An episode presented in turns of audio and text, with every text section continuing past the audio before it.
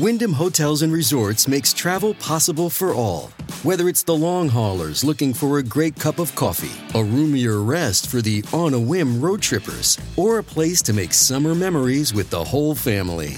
No matter who you are, where you're going, or why, with 24 trusted brands to choose from like La Quinta, Days Inn, and Super 8, your Wyndham is waiting. Get the lowest price at wyndhamhotels.com. Restrictions apply. Visit website for more details. This is Peter, And this is Tom, and you're listening to History Teachers Talking Podcast. now part of the Evergreen Podcast Network.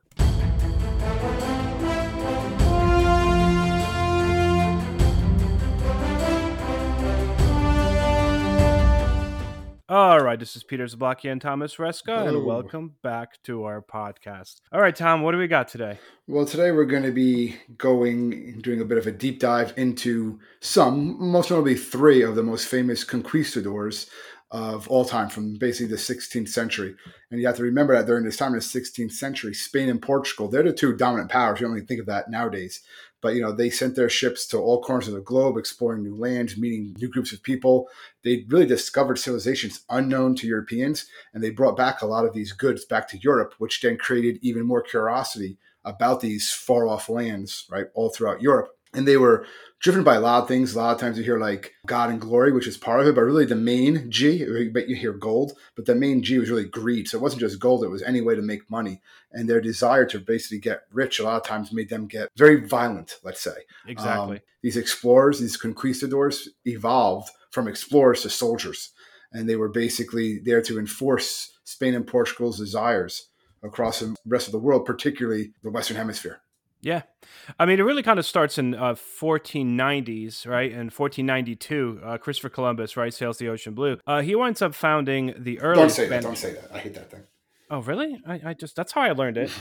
Um, False. False. Christopher Columbus winds up founding the earliest Spanish settlement in the Americas on the islands of Hispaniola, right? Yeah. And Cuba. So within a generation, sir, you have Spain, as you mentioned, really lands in the Americas and grows that empire that is started by Columbus in 1490s.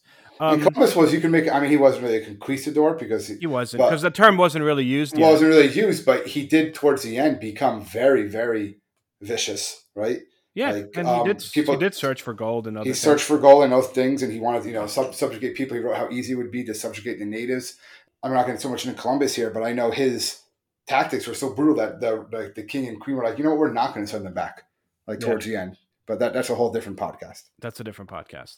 So the term conquistador has its origins in the Spanish language, obviously. It derives from the Spanish verb conquistar, which actually means to conquer, which is why I, I mentioned before that Columbus wasn't a conquistador because he didn't really go to conquer per se. At least that wasn't the original intent. Versus Yeah. these particular people, these conquist- conquistadors, specifically refer to a person that engaged in conquest.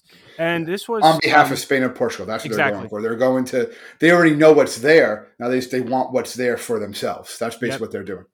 Yep, and they're doing this in the 15th, 16th, a little bit of 17th century. Most of these conquistadors are soldiers, they're explorers, they're adventurers. You know, they are trying to find new lands, but really it's about resources and riches and trying to make a name for themselves and a rise in social class. They're often authorized and supported, obviously, by the Spanish and Portuguese crowns, because that's kind of what that you needed to be given permission to go to the New World to do this. Term became widely used after the Age of Exploration to describe these guys because of how they shaped the course of history in the New World. And the three of the main ones are Cortez, who we're going to talk about today, Pizarro, and De Soto. Uh, those are the three main conquistadors. There's there's more than them, obviously. Cabral, right? Francisco Vasquez Coronado. There's other ones, but I feel like these three really kind of embody. Those are probably the ones if you're reading the textbooks. Like there's a bunch of other ones like uh, Balboa, no relation to Rocky, right? There's Yeah. Yeah, there's a bunch of other ones, obviously, but these are probably the ones that you're going to most hear about because they had like extreme. They all had impact. They have extreme impact. Yeah. So before we get into these three guys, what really gives rise to the conquistadors during this age of exploration, 14th, 15th, 16th century, and one of the first major things is technological advancements, right? You have the development of much more seaworthy ships. Yeah, Um, they can actually survive the journey, which Exactly. is big. It's a big deal. That, that that's going to help a little bit. Yeah, they could actually like stay at sea longer, which is a big key. The other thing is the desire for wealth and glory, which we kind of briefly touched upon. European countries, particularly Spain and Portugal, saw new trade routes. Um, they want to find these lucrative markets in Asia. So, additionally, there's like rumors of vast riches and treasures in this new world that eventually brings them to the new world. But initially, they're they're going west to try to get to the east. And then once the new world is found, you know, now you have these rumors of these kingdoms that are found, these natives and these treasures. And this kind of fuels the desire for exploration and, and more conquest. Then there's the idea of Christianity, uh, religious fever almost plays a significant yeah. role in motivating these explorers. Well, the like, church is going to help fund, fund, or, yeah, fund a lot of these too because they want to spread the Catholic religion. They see these other religions, these other people as heathens, right? They need to save their souls. That's what they're going to say anyway. But really, they want to expand their power as well, to expand their faith, and they're going to pay these conquistadors to do it, and they're going to yep. do it. The other thing is too is uh, you know the obvious one here. Many conquistadors were attracted by the possibility of obtaining land and titles, uh, not just in a new world, but they thought by making a name for themselves and bringing riches back to Spain or Portugal, the crown would actually reward them for their services by granting them land and titles. You know, then you also have a lot of just you know I would say surge of soldiers and adventurers that are just kind of like you know let's see what we could do out of yeah, it. Soldiers of fortune. They're just going to yeah, go. They curiosity. Need, yeah, they need something to do. Well, not more than they need something to do, but they're looking to make a living, looking to make money, and their you know their best skill that they have is being able to uh, kill people. Right. So one of the most famous of them all is i would say probably one of the most successful is cortez so i think that's really kind of what i would say the age of conquistadors would i would say probably starts with cortez. starts when he's probably the one that people when they think of conquistadors they think of cortez i would think that's probably one of the first ones that are going to pop up, particularly in North America, that's going to pop up in their in their people's minds. Yeah, like if you study it, yeah, like you know, yeah. just the history of the Americas. All right, so what what do we know about Hernan Cortez? Well, he was like we said before, he was a Spanish conquistador, right? He's, he's best known. What we're going to talk about is he's he conquers the Aztecs and he claims Mexico for Spain, yep. right? So basically, he comes over in 1519. He was sent to command his own expedition to Mexico when it was actually canceled. But Cortez ignores these orders and he travels to Mexico anyway. And when he's there, he sets his sights on overthrowing the Aztec capital. The Aztecs are known at this point. It's not like there's yep. like a surprise encounter. Cortez knows about the Aztecs, but the Aztecs also know about Cortez after he lands because he starts he's laying siege to a lot of the other tribes and stuff in the area. Mm-hmm. Because you got to remember the Aztecs were not liked by a lot of these other tribes. So a lot of them were like telling them, "Well, if you like our gold, right, just keep on going this way. You're gonna get to like the Aztecs. They have it. They have you know a lot more." And that's basically what Cortez does. And so Montezuma II actually allows Cortez to enter the capital, right? What's the capital called? Well, he lands with like he lands with armed um, 500 yeah. men, 11 ships. Men. Yeah. Yep. So he, he's showing overwhelming force. Obviously, there 11 ships. He has a few cannons. These are things that they were never there. So he won a lot of these early battles with the natives in the region wins a native woman, right? Yeah, Her name Mar- was Marina. Uh, Marina. Yeah, and that would become his mistress, and he had, had a son with her, and he's marching towards. Uh, they said it was the first child of a European born in a new world. Obviously, yeah, that's a claim, but who? It's a claim, but I mean, it's maybe let's say one of the possible. first, maybe maybe yeah. one of the first, right? But he's marching towards the capital of Tenochtitlan, uh, and his he actually makes allies uh, the locals. Some of the locals. He's committing a lot of massacres. So he was known to the Aztecs, like I said before, and he's actually welcomed in by Montezuma II because he wanted to better understand his enemy. It doesn't really work out that way because it kind of backfires. He, he invites Cortez in to kind of just like understand him and stuff like that. And Cortez pretty much just and his men they just like massacre the Aztec nobles and they hold themselves up in the city. They take Montezuma Zuna hostage. It's a very European tactic, right? Like take the king hostage and then ransom him. And that didn't really work in the New World quite like that. So they take him hostage, but the people of Tenochtitlan are so angry at Montezuma for this happening that they actually kill him himself. He's stoned. Yeah, they're upset that he let this happen. They let this happen. Like you're not a leader, you're an idiot. His own people kill him, and then the conquistadors had to make like a hasty mistake. There's a lot of um. I think there was like a documentary about this pretty recently about like the the conquistadors like in Cortez like leaving in the middle of the night, like barely getting out with their lives. Um, in 1519, now he comes back in 1521, and they besiege the city. And by this point, starvation disease, really particularly disease like measles, smallpox, is just running rampant uh, through the city, and the city was destroyed. It's actually met by the people or the natives in that area that weren't Aztec were actually um, excited. They were delighted. They were happy. Yeah, well, the, uh, the, Aztecs were, were killed off. Well, think about they, it. The Aztecs yeah. actually ruled when when Cortez first got there. Right, the Aztecs ruled over 500 smaller tribes and states. That's like six million people. Yeah, the Aztecs ruled over. So these people felt like they were subjugated by the Aztecs. So they, yeah, this guy were, comes, they were. Yeah, yeah they, they were. They saw Cortez at that point as a liberator Yep. We're not saying what Cortez was good. We're not saying he was liberated, but we're saying this is what the these other natives in the area actually saw him as. We notice from their writings because they hated the Aztecs so much. Yep. For, for they did for all they knew. That was their history. It was you know generations of Aztec control.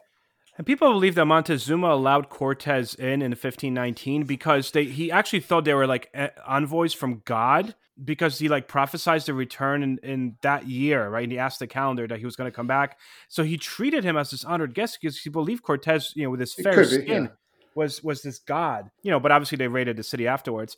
I think the way they killed him, didn't they like stone him or something? Yeah, so yeah, they stoned to death. Yeah. They stoned Montezuma to death. And what's interesting too is when Cortez winds up sailing to Mexico, which he was told specifically not to do when he took this 11 ships and went. So he was actually uh, called a uh, criminal. He was given a status of a criminal. Yeah, but but what happened is he becomes so rich, Exactly. right? Because of this, they're like, well, he can't be a criminal anymore. He becomes a marquis. Yep. like which is basically like um, it's like a governor? Like an appointed an appointed governor of that area, right? Nuts.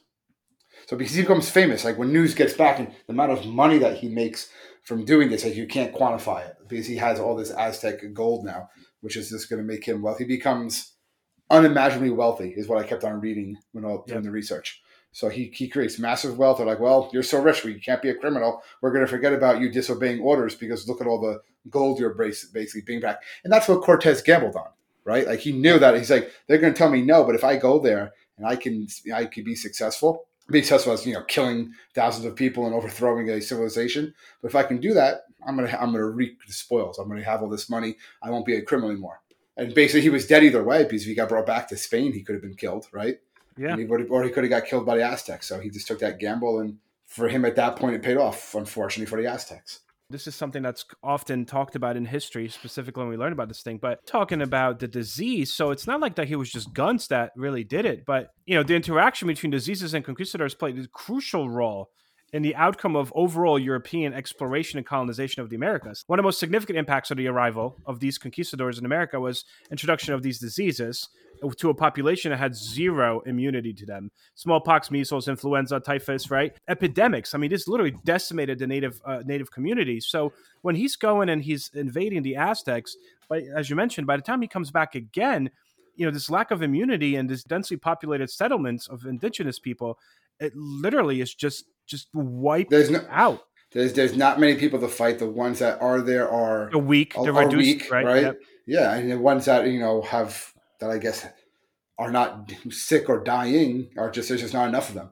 Ninety percent of the population gets wiped out, and you're going to see this is a trend that we're going to see throughout Western expansion into the New World, right? That you see once they come in contact, when Western disease come in contact with these tribes that are really isolated from it from forever, and they get exposed to it.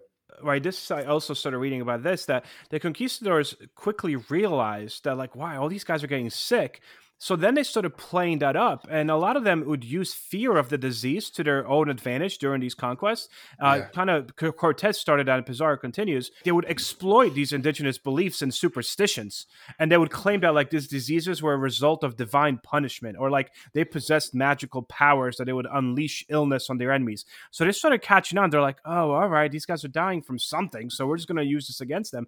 And this really leads to psychological warfare that further contributes to the Oh, Without a doubt, yeah. And subjugation of these people. And obviously leads to economic exploitation. I mean, we're talking before, right? Uh, forced labor, extraction of valuable resources such as gold, silver, and other precious metals is really because the conquistadors are able to take these weakened indigenous populations and force them into labor. Uh, very labor intensive industries are established by these conquistadors, like mines and plantations and so on and so forth.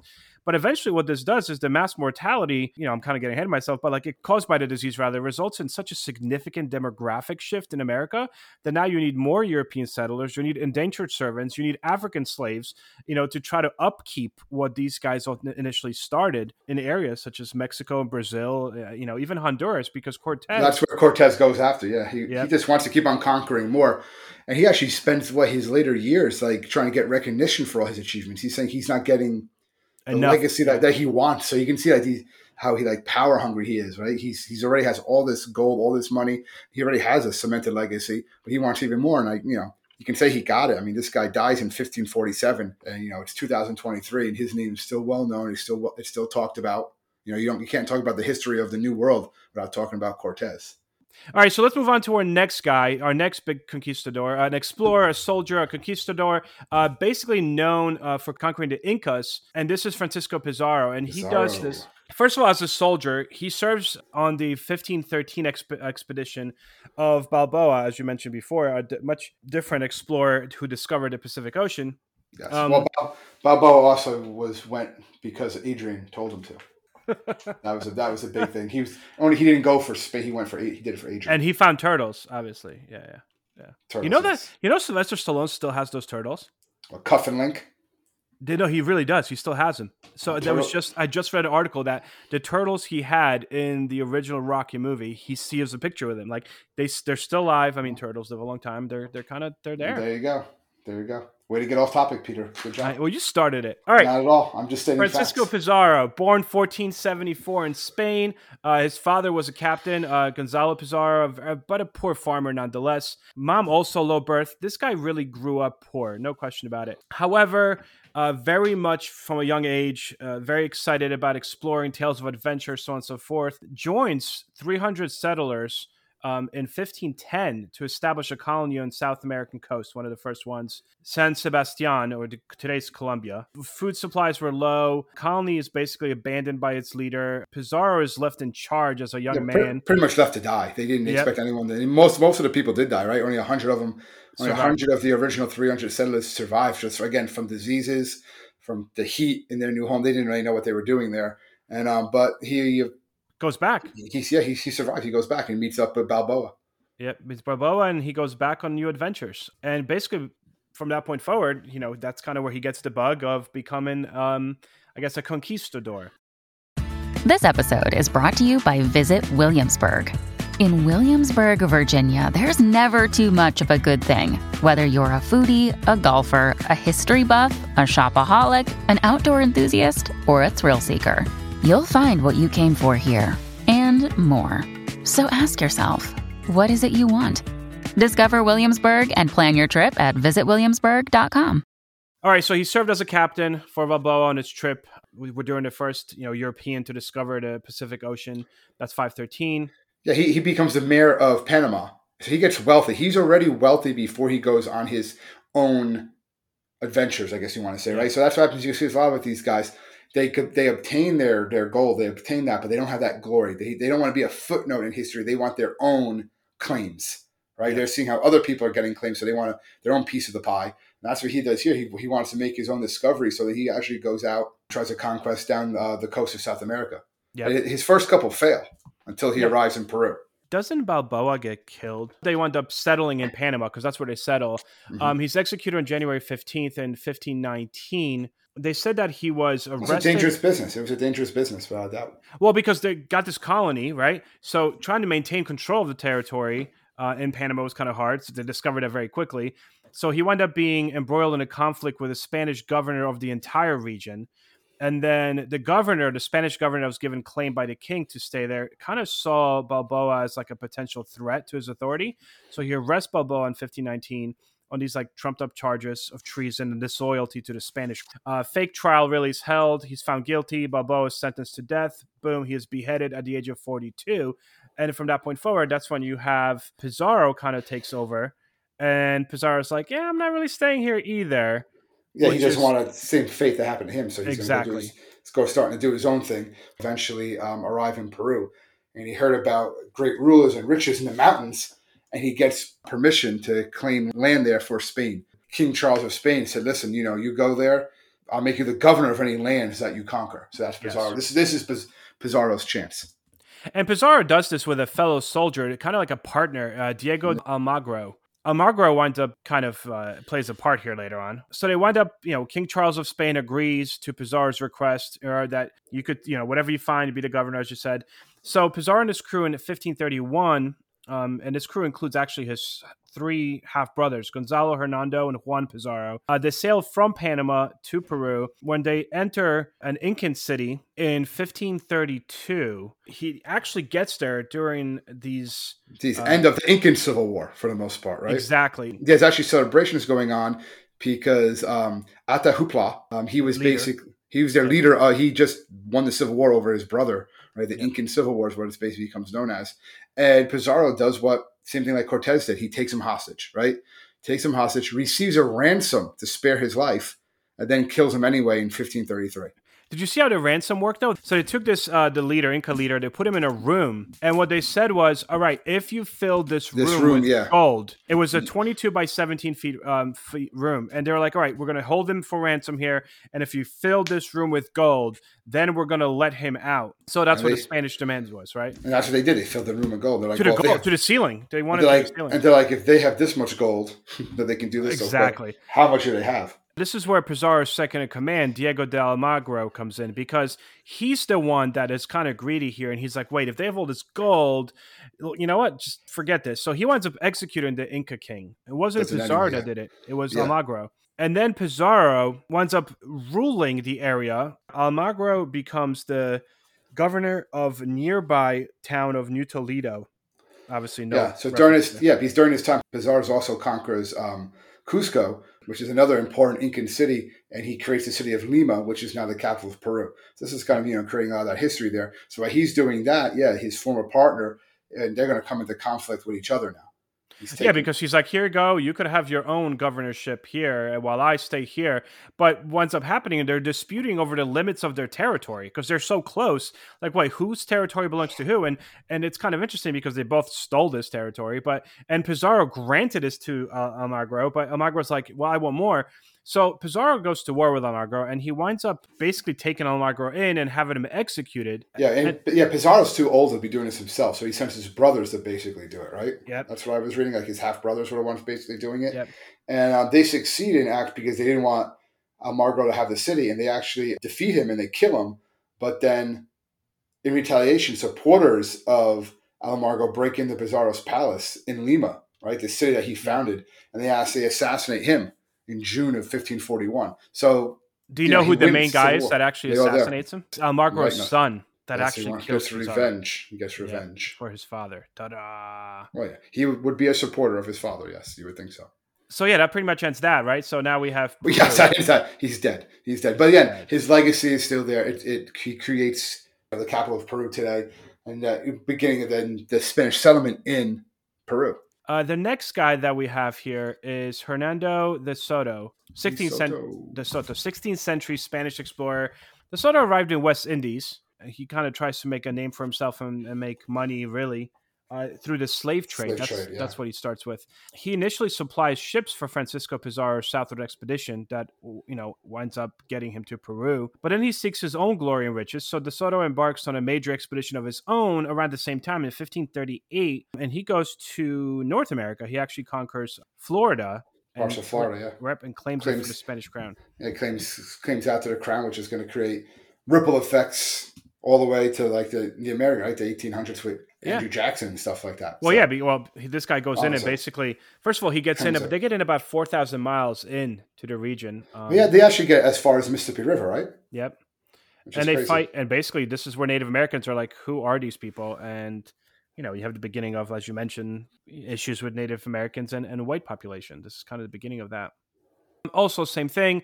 Not really born into uh, super a lot of money, but he was born as a minor nobility, modest means, but you know, so on and so forth. Developed dreams of making a fortune in the New World. Around the age of fourteen, he winds up leaving his hometown, and he gets himself included on his first expedition to the West Indies uh, in 1514. So a lot of these guys start off as young people, go into the New World before they kind of decide they're going to make this their own. And he did a lot of De Soto worked a lot with Pizarro at first in uh, Peru. Yep. That's why he made a lot of his early money that he used to fund his expeditions later to Florida. I'm just saying they're all basically connected somehow. So he acts as Pizarro's chief lieutenant um, in the conquest of Peru. De Soto becomes the first European to make contact with the Inca emperor. He's the one that kind of gets that things going. Yeah.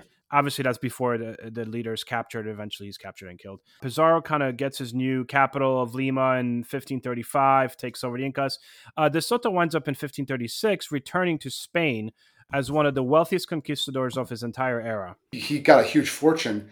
Some of that room for gold that they filled up to save the Incan Yeah. king, he he got his portion of that. So he he was good for life. That's just crazy when I'm looking at some of this. These guys, a lot of these guys could have retired right then and there, but they don't. They want more, right? They want more. It's not good enough. Well, yeah. Well, when he comes back to Spain, he winds up getting a royal commission to go back and conquer and resettle the region he he initially invaded. So La Florida, basically, you know, southeastern United States. It wasn't just our Florida. We're talking yes. like southeast. He's also receives the governorship of Cuba. So he's like, all right, cool. I'm getting all these things because I'm rich. So why not? So he winds up going back to North America. He sets sail from Spain in April of 1538, this time with 10 ships and 700 men. And they initially stop in Cuba, but then after that, they continue up and they wind up landing in Tampa Bay in May of 1539. And then wind up moving inland, settling, and eventually setting up camp for winter in a small Indian village uh, near today, Tallahassee. I mean, this guy goes through Georgia, uh, Carolina, yeah, yeah, yeah, Tennessee. Like you said, it's not just the Florida that like we know; it's that whole, that so that whole area basically. The, yeah, like I said, he went as far as Mississippi. He's the first Europeans to ever cross the Mississippi River. So he, him and his men. Like but they, were PO'd. First of all, same thing. So they wound up getting indigenous Americans, right? They wound up using them as guides, enslaving them, and then they quickly realized that these guys are dying on them. So they're enslaving more as they're going along. But as they're going through the southeastern United States, the one thing that's glaring to them, like the one thing they're getting kind of angry about, is they're not finding gold. Yeah. Uh, you know, like while the other conquistadors, when they went further south, South America, Mexico, Central America, they were finding gold. He's like in Alabama, literally, and he's like, I, am mm, like, I'm not finding gold, right? Kind of make it to Tennessee. He's like, forgets, we're going back, forget this. So they start headed back into Alabama, today's Alabama, into like Mobile Bay, where they're like, you know what, bring our ships over, we're out of here. And it was there that they're attacked by uh, Native Americans that are just have been following them. They want up tracking them. them, yeah, because they, they realize what's going on, yeah, right. These other tribes. Plus, a lot of the tribes are just going to kill people who come into their territory anyway, especially ones who have you know committed massacres and enslaving other tribes. They're like, well, it's not happening to us, so they're just going to go after them. And then this so, the winds up getting uh, sick, right? Yeah, I mean, but even here, this is one of the first bloody battles on in oh, yeah. North America between Span between uh, Europeans and uh, Native Americans. You know, October of 1540 uh, in present day Mobile. So I, after this battle, deaths on both sides. De Soto decides that you know what, maybe I'm gonna go and search for more treasure. Like after this, he made it back to his ships, and he's like, could, ah. he, he could have left, but he's like, you know what, there might still be gold out there. Exactly, I might have missed something. So he crossed back, turns around, and goes back into today's Arkansas and Louisiana. And by a 15, so for a whole year, by 1542. He winds up turning back to the Mississippi. He's like, I'm still not finding anything. And that's when he winds up getting sick. He gets a fever. And back then, you know, you got the sniffles and that could have been a 50 50 shot for you. So he winds up dying in May 21st, 1542, and his comrades bury his body in the Great River. Which um, is Mississippi, yeah. Yes. And his successor, uh, Luis de Moscoso, Moscoso yes. Um, led the remnants of the expedition, which, by the way, only half of them made it back, on rafts. They created rafts and they went back to Mississippi. They went back there. They, they rode the Mississippi back down to Mexico. Yeah. They're like, we need to get out of here. Like, there's no gold here. This land sucks. Yeah, they were not happy with Alabama and Arkansas. Well, um, it is. I mean, this is just you know the first. I don't want to say first people, but like some of the first Europeans to be there, and they're just saying you know that if this wasn't what they expected, so they leave. They they they, they didn't have those giant cities there of gold that they did in South America and North America. Also, this is where you get the difference. Where when you look at North America, you have more of uh, French, some Spanish too, obviously, but French, Spanish, and British settle yeah. in North America. Central and South America is really um, Spanish and Portuguese. Yeah, absolutely. They were the powers at the time. Yeah, even like the whole idea here, Portugal leads all others in exploration of the New World as is yeah. because of Prince Henry, the navigator. Portuguese seamen would sail southward along the African coast, seeking water route to the east, and that's really what what started all this stuff. Um, you know, we're talking like 1400s. So Portuguese always had this long interest in like distance, trade, expansion. Then you have Cabral, right? In 1500, yeah. Pedro uh, discovers the claim, you know, claims Brazil for Portugal. You really have yeah, all, Port- Portuguese and, yeah. and, Spanish right there, and they're like, "Wait, us too," and that's really what kind yeah, of yeah. Well, these dominoes, all those areas are just falling, right? And they're, they're just claiming. It's what you're going to see in the later half of the 1800s, right, with the scramble for Africa, right? Yeah. the European powers trying to get parts of Africa and Asia and stuff like that to claim their colonies. Now you're seeing the beginning of it. Only the, the major powers here are just Spain and Portugal. They're the only two to really have that the resources and the technology also to be able to do this. And then you know, and then obviously Columbus is the guy that kind of I would say that he's the guy that really starts with this whole conquistador thing. But subsequent explorations, it's interesting too because they persuaded most Europeans that Columbus had discovered a new world, right? But the new world was named for someone else instead of Columbus, Amerigo Vespucci, and this German mapmaker, uh, Martin Valdes Valdes Mueller, I think Valdes yes. Mueller. He's the one that accepted the claim by Amerigo Vespucci that Amerigo's like, well, I was there before him. He's like, okay, so he basically landed on American mainland. Sure. Just, yeah, he's like, sounds good. Uh, and he named it in his new book in 1507. Um, this German mapmaker, he named it America and that kind of stuck. The decline of the conquistadors as a prominent force in the colonization of Americas could really be attributed to a few factors, obviously. Uh, one is consolidation of control. By mid 16th century, the Spanish and Portuguese crowns had gained significant control over American territories already. So the conquest of major civilization like the Aztecs or the Inca empires, the two yeah. major ones, right? They were kind of followed by establishment of some form of like colonial administrations that governed and exploited the resources.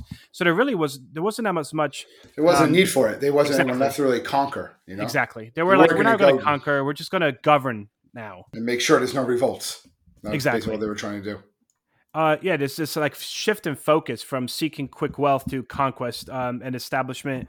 Um, to establishment of like stable colonies and trade networks. Now it's like, all right, the emphasis on exploration and discovery, like uh, we're not going to really emphasize that anymore. Now we're already here. Uh, we took what we want. Now let's structure and govern these societies. Another thing that kind of led to the decline of conquistadors is the indigenous population really resisted the Spanish and Portuguese colonization. So it, it led to a lot of like guerrilla conflicts uh, jungle conflicts. And the conquistadors were initially very successful in overpowering the indigenous empires, but ongoing resistance and guerrilla warfare really made it expensive. Constant fighting, and yeah, it became expensive. And Spain and Portugal couldn't afford it anymore. Yep because of uh, Cortez and, and Pizarro and De Soto, because these guys had so much money and, and made such wealth from this, the Spanish con- crown really wanted to consolidate the control over these colonies and kind of prevent this unchecked power of individual conquistadors. They're like, all right, these guys made way too much money by themselves. Like, we need to kind of, you know, nip this in the bud, kind of. So it led to a lot of implementation of laws and reforms that actually specifically limited the influence of conquistadors because the point is to strengthen royal authority. Like these guys were supposed to do this in the name yeah. of Spain and Portugal, yeah, and they not, became not for their oh yeah they became too but they became you know in some cases almost as powerful as the king himself.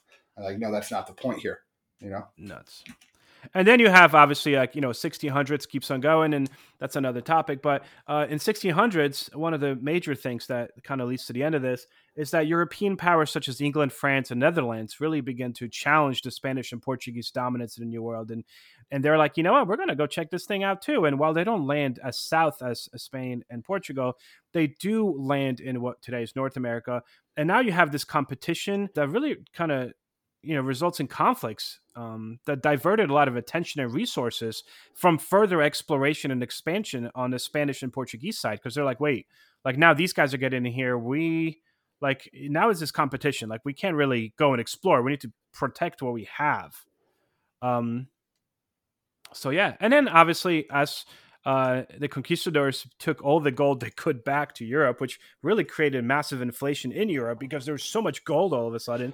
Um, the other thing issue was that now there's a shift from extraction of precious metals to agricultural production, um, cash yeah. crops, specifically sugar. I mean, think of like you know, think of Brazil, right? Sugar, yeah, tobacco, yeah, cotton, like sugar cane. Yeah, they want their sugar. They want they want these goods, these renewable goods, right? It's not just the minerals anymore. And that's going to create even more wealth. So that's what they're going to be focused on, and they just want to protect that with the ships coming back and forth. That's what they're going to focus on. And to do that takes a lot too, because now they have to have a powerful navy, right, to be yep. able to. Sh- to protect the lanes from pirates. That's going to give rise to the pirates, which we always keep on talking about doing a podcast on, like, you know, the Pirates of the Caribbean. We have to get to that at some point.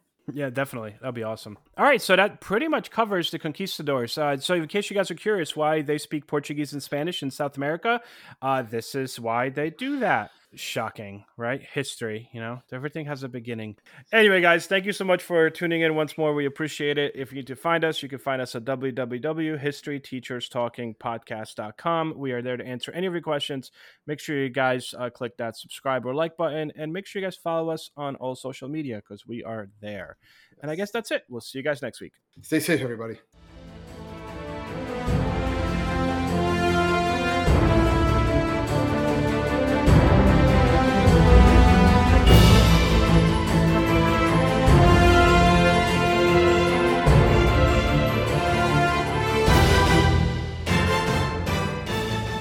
Hope everyone enjoyed our podcast. And if you would like to email us, you can do so at historyteacherspodcast at gmail.com.